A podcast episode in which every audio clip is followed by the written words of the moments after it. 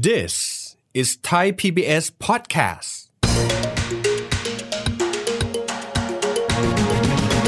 อาร์เจนตินาเนี่ยเป็นปัญหามาเกือบร้อยปีแล้ว ที่มันเป็นอย่างนี้เพราะว่าสมัยนั้นใช้นโยบายประชานิยม มันก็นำไปสู่ปัญหาล้มละลาย มันเกิดอะไรขึ้นกับตุรกีเขาจ้ะ สร้างเรื่องชาตินิยม สร้างตุรกีให้ยิ่งใหญ่ ก็คือพยายามที่จะปิดช่องว่างในปัญหาส่วนภายในประเทศ ด้วยการหาความยิ่งใหญ่ในต่างประเทศ แต่การกระตุ้นแบบเนี้มันหมายความว่าสร้างปัญหาเงินเฟ้อกรณีสีลังกาเนี่ยเป็นกรณีที่เป็นพิเศษคอร์รัปชันเอาญาติพี่น้อง แล้วก็ไม่ยอมปล่อยมือ ใช้จ่ายมากกว่าไอ้ที่เราจะทำได้ไอ้ตัวที่จะสร้างทำให้มีรายได้กลับไม่มี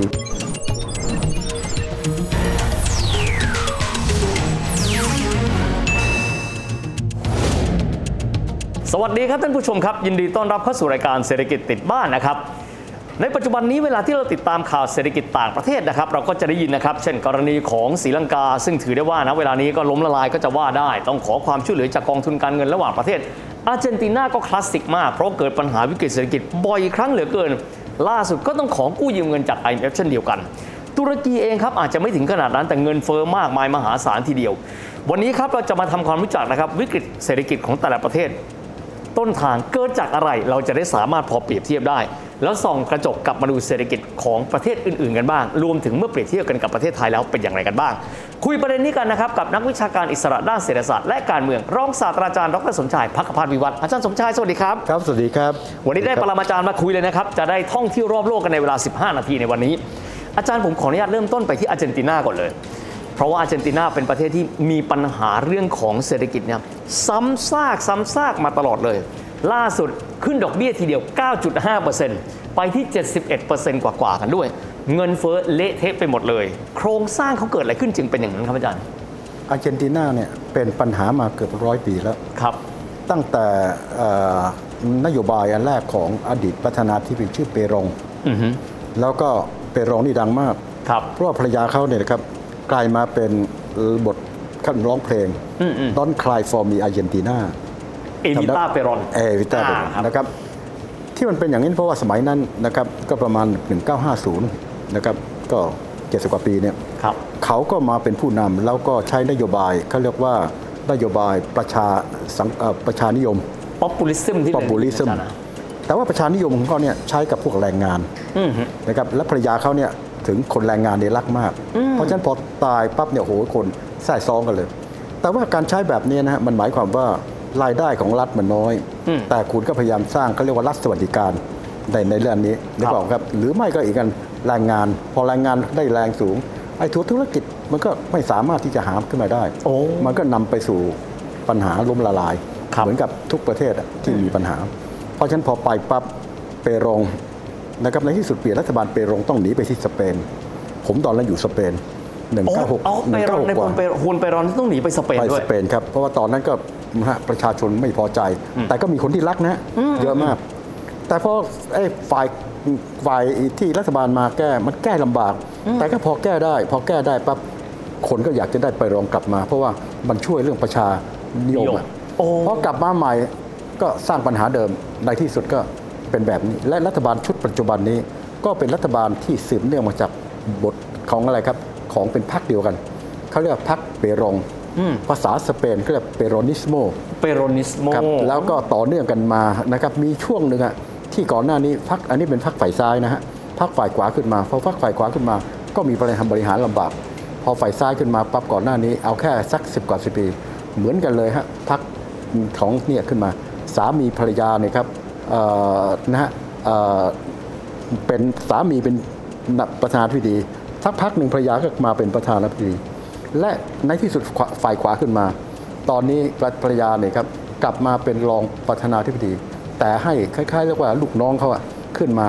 พอออกมาเป็นแบบนี้ในช่วง 10 กว่า 20 ปีนี้ มันก็ใช้แบบเดิมก็คือใช้เป็นประชาสังคม ในที่สุดก็มีปัญหาเรื่องหนี้มากมายมหาศาลก็เกิดการล้มละลายล้มแล้วล้มอีก โอ้ ขณะนี้เป็นล้มอีกครั้งหนึ่งแล้วครับ ครับ แล้วก็ต้องมาเจรจากับ IMF กองทุนการเงิน เพราะฉะนั้นในกรณีก็เป็นตัวอย่างอันหนึ่งว่าสรุปง่ายๆหนึ่งนะครับเกิดจากการใช้จ่ายเกินควร ครับ สองจากประชา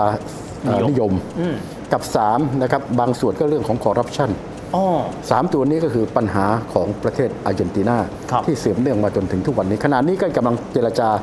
พอเจรจาเขาก็โชคไม่ดีอีกอย่างหนึ่งมาเจอปัญหาเรื่องโควิด อ่าครับ นะครับพอโควิดผลิตน้อย มาเจอปัญหาเรื่องน้ำมันแพง ครับ อาหารแพง อ๋อซ้ำเติมหนักเข้าไปอีก เงินเฟ้อก็พุ่งเลยดิ อืม ใช่ไหมพอเงินเฟ้อพุ่งขึ้นมาตูมปั๊บดอกเบี้ยมันต้องขึ้นหนักเลยอ่ะ โอ้ นะครับพอเงินเฟ้อพุ่งปั๊บเนี่ยนะครับดอกเบี้ยขึ้น คุณจะเอาเงินที่ไหนมาจ่ายหนี้อ่ะ ครับ เพราะฉะนั้นก็ล้มละลายใช่ไหมครับก็ต้องมาเจรจากับทางด้าน IMF อันนี้ก็เป็นตัวอย่างที่เกิดขึ้นในกรณีของอาร์เจนตินา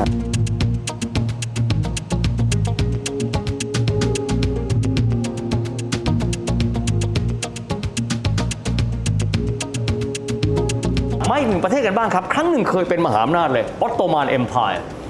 ต่อมาก็กลายเป็นประเทศตุรกี ปัจจุบันก็คือตุรกีเย่เขาเปลี่ยนชื่อไปเรื่อยๆ เศรษฐกิจครับอาจารย์บอกว่าเงินเฟ้อตลอดเวลานะครับตอนนี้ประธานาธิบดีเอ่อเรเซปตอยิปแอโดอันก็เจอปัญหา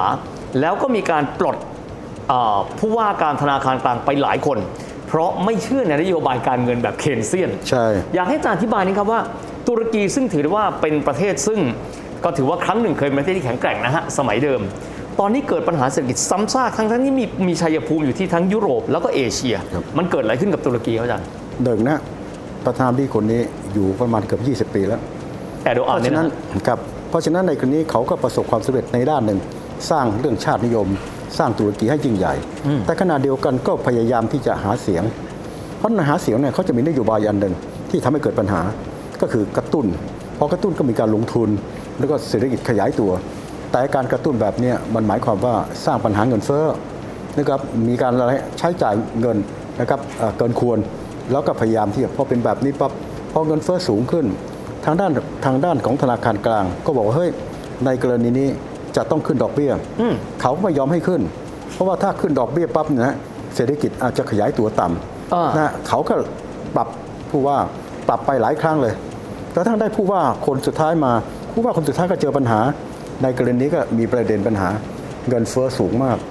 เงินเฟ้อเป็น 10-10%เลย ครับ แล้วก็ในหลังสุดนะฮะสิ่งที่เป็นปัญหาก็คือประเด็นปัญหาที่เกิดขึ้นกับโควิดพันโควิดปั๊บเกิดโควิด ก็ทำให้นักท่องเที่ยวน้อยลง โควิดทำให้การผลิตน้อยลง เจอปัญหาเรื่องของยูเครน ราคาน้ำมันพุ่ง ราคาแก๊สพุ่ง อาหารพุ่ง เงินเฟ้อมันทะลุเลยครับหนี่สาธารณะนะฮะประมาณเท่าไหร่ครับเอ่อไปถึงเกือบเรียกว่าเจ็ดแปดสิบเปอร์เซ็นต์เงินเฟ้อหลายสิบเปอร์เซ็นต์ ครับ นึกออกไหมครับ เพราะฉะนั้นในกรณีนี้ก็คืออยู่ในสภาพที่เรียกว่าเอ่อมีปัญหาแล้วครับนะครับล้มละลาย ครับ ก็ต้องขอความช่วยเหลือจากอะไรครับ กองทุนการเงินต่างๆ เหล่านี้ เพราะฉะนั้นในกรณีก็จะเจอปัญหา แต่ว่าเขากำลังหาเสียงนะเพราะปีหน้าจะมีการเลือกตั้งแล้วนะครับเพราะฉะนั้นนี่ก็เป็นส่วนหนึ่งที่คล้าย ๆกันอะไรครับใช้จ่ายเงิน เงินเกินตัว ควรจนกระทั่งเงินเฟ้อขยายตัวพอเงินเฟ้อขยายตัวไอ้ตัวหนี้ต่างๆที่เกิดขึ้น มันก็ไม่สามารถจ่ายได้ เพราะฉะนั้นก็อยู่ในสภาพล้มละลาย ครับ ลักษณะเหมือนกันเลยนะครับแล้วก็พวกนี้อีกอันหนึ่งก็คืออะไรครับเอ่อไม่ยอมที่จะแก้ปัญหา เพราะว่ากลัวจะเสียง แต่ว่าสิ่งที่เขาช่วยตัวเขาเองคืออะไรครับ พยายามสร้างให้ลักษณะชาตินิยมเพราะฉะนันพอชาตินิยมปั๊บประชาชนส่วนหนึ่งไม่จะเจอปัญหาก็ยังชอบเขาอยู่ ให้ความอ๋อผมนึกออกแล้วใช้นโยบายการการเมืองนำไปด้วยนะ ใช่ครับ พยายามทำให้ตุรกีเนี่ยยิ่งใหญ่ขึ้นมา ซึ่งในส่วนนี้ปีหน้าเนี่ยจะมีการเลือกตั้งเพราะฉะนั้นตอนนี้เขาก็มีบทบาทสำคัญมาก เป็นตัวกลางเชื่อมโยงระหว่างรัสเซียกับทางด้านยูเครน ยูเครน เรื่องการส่งออกเรื่องของธัญพืชไง อ๋อเพราะว่าประเทศเขาอยู่ทางใต้ของทะเลดำ ใช่ครับ ก็อยู่ไม่ไกลจากยูเครนแล้วก็รัสเซีย ใช่ครับ มีหน้าเคยจะเห็นอยู่เป็นประจำว่าประธานาธิบดีคนนี้เป็นเหมือนตัวกลาง ใช่ เชื่อมระหว่างยูเครนกับรัสเซียเรื่องการเจรจา ใช่ ต่างๆ แล้วก็อยู่นาโตแต่ทำให้นาโตปวดหัวมาก อ้าว เพราะว่าไปซื้ออาวุธจากทางด้านของรัสเซีย ครับ แล้วก็เป็นนาโตมีข้อตกลงคุยกับทางรัสเซีย ซึ่งนาโตเขามีการแซงชั่นรัสเซียเขาก็ไม่แซงชั่น โอ้ แถมอะไรครับนาโตบอกว่าเฮ้ยสายการบินของของรัสเซียมาไม่ได้ ก็บอกมาเลย เพราะเขาจะได้นะได้รายได้จากการท่องเที่ยว โอ้ เพราะฉะนั้นในเกณฑ์นี้ก็เป็นส่วนหนึ่งฮะของลักษณะการบริหารการจัดการ ก็คือพยายามที่จะปิดช่องว่างในปัญหาส่วนภายในประเทศ ครับ ด้วยการหาความยิ่งใหญ่ในต่างประเทศ เพื่อกลบไอ้ตรงนี้ขึ้นมา อันนี้ก็เป็นอีกส่วนหนึ่งที่อันนี้จะแตกต่างกับอาร์เจนตินา โอ้ นะครับอันนี้ ครั ก็ บ เป็นส่วนหนึ่งที่ทำให้เขาเนี่ยพอมีปัญหาทีไรพอจะอยู่รอดได้ ตอนนี้เกือบ 20 ปีแล้วครับ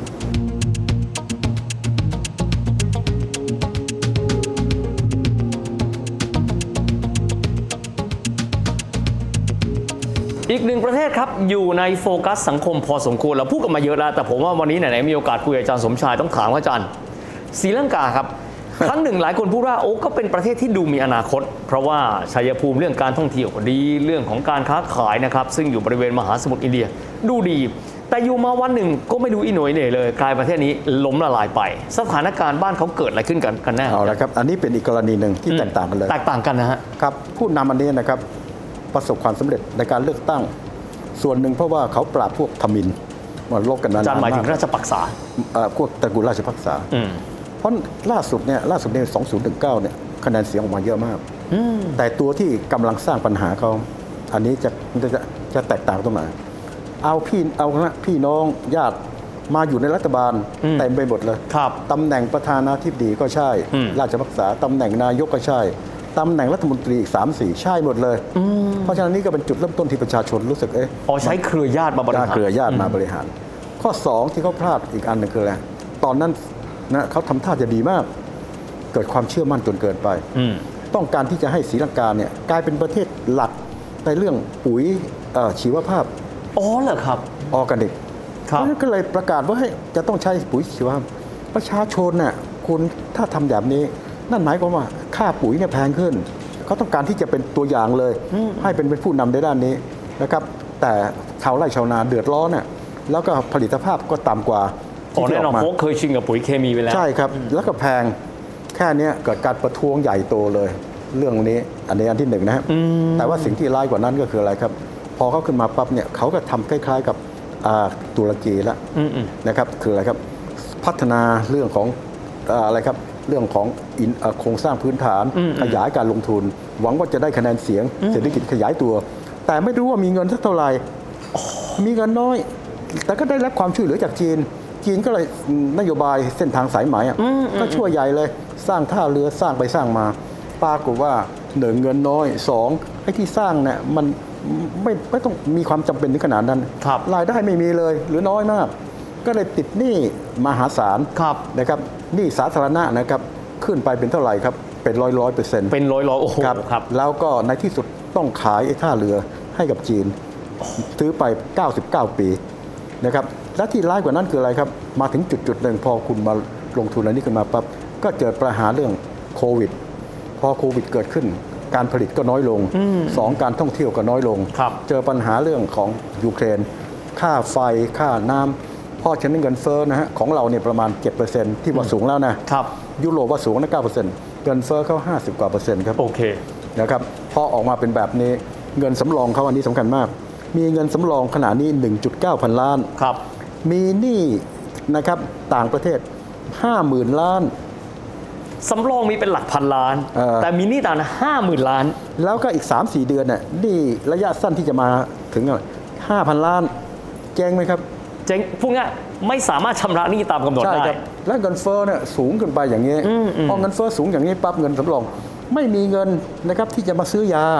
ไม่มีเงินที่จะมาซื้อ ครับ ตอนนี้ประชาชนเดือดร้อนไปหมดเลย โอ้ น้ำมันเข้าแถวกันเต็มหมดเลย เพราะฉะนั้นนี่ก็เป็นตัวอย่างที่เห็นได้ชัดนะก็คืออะไรครับนะฮะในการบริหารและอีกส่วนหนึงก็คือเรื่องคอร์รัปชันตัวนี้ก็เป็นอีกส่วนหนึ่งที่อธิบาย เพราะฉะนั้นในกรณีศรีลังกาเนี่ยเป็นกรณีที่เป็นพิเศษ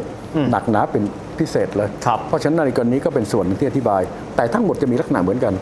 คอร์รัปชัน อืม เอาญาติพี่น้อง อืม แล้วก็ไม่ยอมปล่อยมือ ครับ สามพยายามจะใช้นโยบายนะครับเอ่อกระตุ้นเศรษฐกิจเพื่อที่จะได้คะแนนเสียง กับอีกส่วนหนึ่งในในกรณีอาร์เจนตินานโยบายนะครับเอ่ออีกส่วนหนึ่งคือ populism คือนโยบายประชานิย ประชานิย ม ม อันนี้ก็สร้างประเด็นปัญหา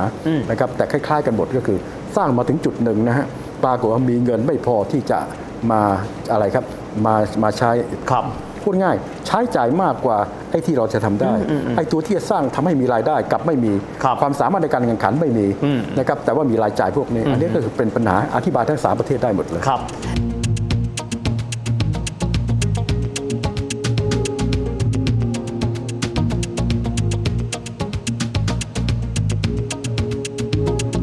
ดังนั้นนะครับด้านของการเมืองก็ส่วนหนึ่ง แต่ต้องยอมรับนะครับว่าเศรษฐกิจกับการเมืองบางครั้ง มันเกี่ยวโยงกันอย่างหลีกเลี่ยงไม่ได้ แต่อีกส่วนหนึงครับในมิติของทางเศรษฐกิจวินัยทางการคลัง และผลิตภาพของแต่ละประเทศ ถ้าฝ่ายรัฐใช้เงินเกินตัวที่สุดแล้วไม่มีผลิตภาพมากเพียงพอ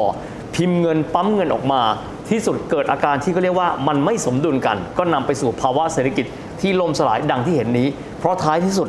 กระดาษมันห่อไฟไม่ได้ สถานการณ์เมื่อมันมาแล้วไม่สามารถปกปิดได้ มันก็แตกตัวดังที่เห็นนะครับ วันนี้ต้องขอบคุณอาจารย์มากๆเลยที่มาแบ่งปันกรณีศึกษากับเราหลายกรณีเลย ขอบพระคุณมากครับอาจารย์ ส ครับ วัสดีครับ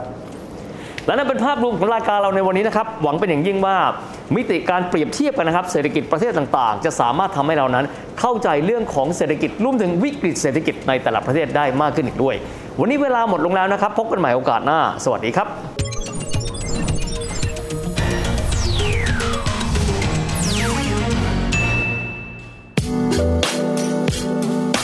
ติดตามรายการทางเว็บไซต์และแอปพลิเคชันของไทย PBS Podcast